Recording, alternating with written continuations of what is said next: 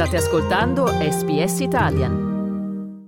State ascoltando un podcast di SBS Italian con voi oggi Massimiliano Gugole. Torniamo ad occuparci del conflitto tra Israele e Hamas. A Gaza continuano le violenze con il segretario generale delle Nazioni Unite Antonio Guterres che descrive i bombardamenti sulla striscia come pesanti, diffusi e incessanti. In un comunicato congiunto del Programma Alimentare Mondiale dell'UNICEF e dell'Organizzazione Mondiale della Sanità si legge che praticamente tutti i palestinesi a Gaza saltano dai pasti con gli adulti che spesso restano affamati per poter dar da mangiare ai bambini. Non c'è acqua, non c'è cibo, non ci sono medicine ed ora a Gaza si rischia la carestia. Per un aggiornamento sul conflitto tra Israele e Hamas raggiungiamo ora a Gerusalemme il nostro corrispondente per il Medio Oriente Michele Giorgio. Buonasera Michele e ben ritrovato qui su SBS. E buongiorno a voi. Michele, Israele da tempo è in aperto scontro con eh, diversi settori delle Nazioni Unite. Quali sono le prospettive ora per un miglioramento di questo rapporto che sembra quasi si stia per rompere?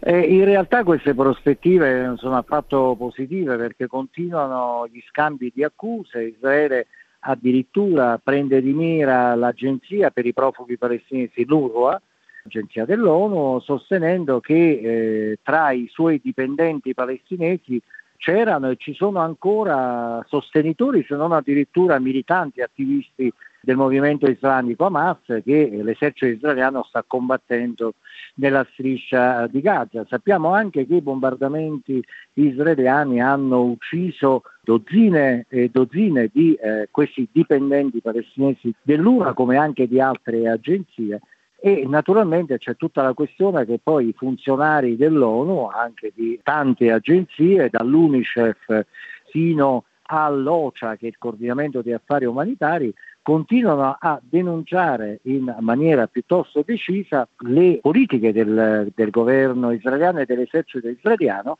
che, eh, a detta di queste agenzie, continuerebbero a, a ostacolare il rifornimento di generi di prima necessità e di medicinali nella striscia di Gaza, quindi con gli effetti disastrosi che tutti conosciamo. E quindi al momento questi rapporti non sembrano destinati a migliorare, anche se eh, è vero che comunque Israele, eh, rispetto almeno ad un paio di mesi fa, ha dovuto cambiare rotta, se prima aveva una posizione molto rigida nei confronti dell'apertura della striscia di Gaza anche agli aiuti umanitari, Sappiamo che è stata negoziata lungamente l'apertura del valico di Rafa ad ottobre, dal quale sono cominciati poi ad entrare gli aiuti umanitari, ma la situazione rimane sempre molto uh, complicata. È difficile immaginare che queste due parti possano incontrarsi ad un certo punto e eh, coordinarsi completamente per assistere la uh, popolazione palestinese di Gaza. E la ministra degli esteri australiana Penny Wong è in visita in queste ore tra Israele e Cisgiordania dove incontrerà vittime delle violenze da entrambi i fronti. Mi chiede qual è la situazione ora sul recupero degli ostaggi in prigionia dal 7 ottobre scorso e quale anche in Cisgiordania, l'altra metà dei territori palestinesi occupati in cui la situazione non è drammatica come a Gaza ma altresì non è, non è pacifica. Veniamo proprio dalla Cisgiordania perché qualche ora fa io sono stato a Jenin, questa città nel nord della Cisgiordania, che eh, le cronache appunto hanno spesso riportato per quelli che sono i raid dell'esercito israeliano, eh, le incursioni all'interno di questa città che è una roccaforte della militanza armata palestinese, però sta di fatto che durante queste incursioni, se da un lato vengono colpiti questi palestinesi armati, è anche vero che molto spesso rimangono, restano uccisi anche civili innocenti, anche minori.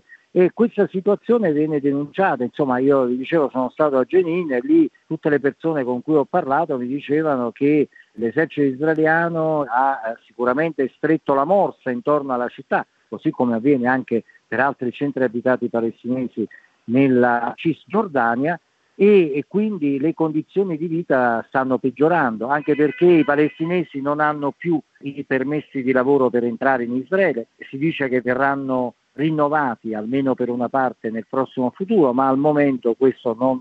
sta avvenendo, quindi c'è anche un problema di reddito, un problema di sopravvivenza perché Israele rappresenta sicuramente una fonte di lavoro notevole per decine di migliaia di famiglie palestinesi della Cisgiordania che non hanno altre opportunità economiche nella situazione che ben eh, conosciamo. E quindi eh, tutto questo lascia pensare che in Cisgiordania la violenza e poi queste misure restrittive, le incursioni dell'esercito e molte altre cose sono destinate ad aggravare la condizione anche dei eh, palestinesi e questo naturalmente potrebbe portare a nuove escalation di violenza. Per quanto riguarda gli ostaggi se ne è parlato tantissimo, se ne continua a parlare tanto anche in queste ore perché c'è stata la diffusione di questo video eh, da parte del movimento islamico eh, di tre ostaggi accompagnato dall'avvertimento che poi il giorno successivo sarebbe stata rivelata la sorte di questi tre ostaggi e poi si è saputo che due di loro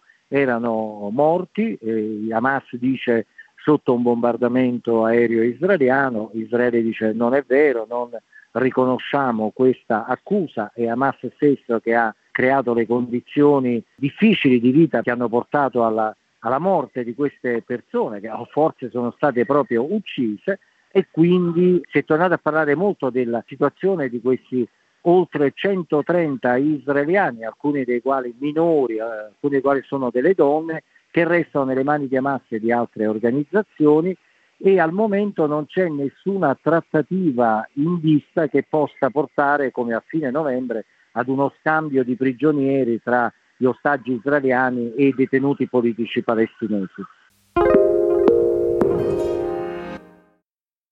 Noi siamo in collegamento con il nostro corrispondente per il Medio Oriente, il giornalista del manifesto Michele Giorgio, e sentiamo sempre più spesso di notizie di violenza non solo in quest'area, dagli attacchi dei ribelli Houthi nel Mar Rosso, di cui parleremo in un approfondimento nel programma di domani, ad un bombardamento iraniano ad Erbil, nel nord dell'Iraq, ed il rischio maggiore, secondo il segretario generale Guterres, rappresentato dal Libano. Ci puoi dare un aggiornamento su questo aspetto? Quali sono le prospettive che ora il conflitto si allarghi? Ma le prospettive sono sempre molto reali, d'altra parte lo vediamo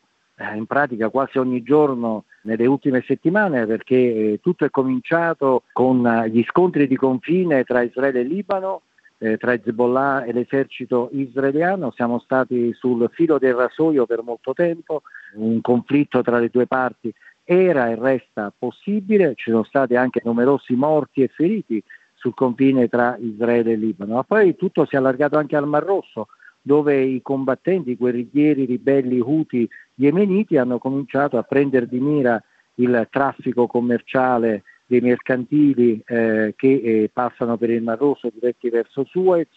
E, e, da qui poi è arrivato l'intervento guidato dagli Stati Uniti, nei giorni scorsi abbiamo visto anche con bombardamenti nello Yemen contro postazioni degli Houthi e poi adesso ancora attacchi a postazioni americane nel Kurdistan, si dice ovviamente da formazioni legate vicine all'Iran. Indubbiamente tutto questo eh, lascia pensare che l'escalation innescata dal conflitto a Gaza potrebbe davvero presto o tardi generare un nuovo conflitto aperto, vero e proprio. Eh, sta di fatto però che bisogna considerare che le parti al momento non sembrano davvero eh, interessate a scatenare questo conflitto aperto, totale in Medio Oriente. Ognuno cerca di così un po' di portare avanti la tattica del gatto e il topo, però sta di fatto che il pericolo esiste. Grazie quindi a Michele Giorgio, Michele una buona serata a te e a risentirci presto.